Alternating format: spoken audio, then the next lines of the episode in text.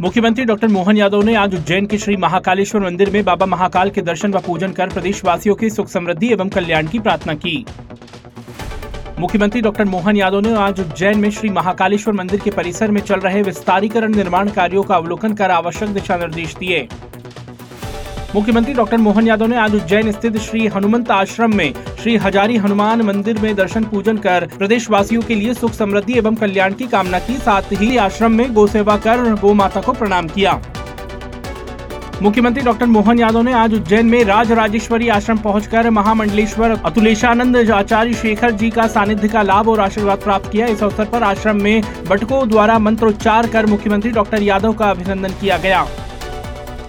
मुख्यमंत्री डॉक्टर मोहन यादव ने कहा है कि मुझे इस बात की प्रसन्नता है कि आज मैं महामंडलेश्वर, अतुलेशानंद, आचार्य शेखर जी महाराज के आश्रम में आया हूँ।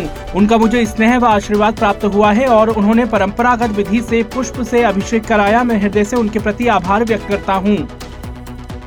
मुख्यमंत्री डॉक्टर मोहन यादव ने आज बाबा महाकाल की पावन नगरी उज्जैन में शिप्रा तट स्थित दत्त अखाड़ा पहुंचकर परम पूज्य श्री सुंदरपुरी जी महाराज से भेंट कर उनका मंगल आशीर्वाद प्राप्त किया।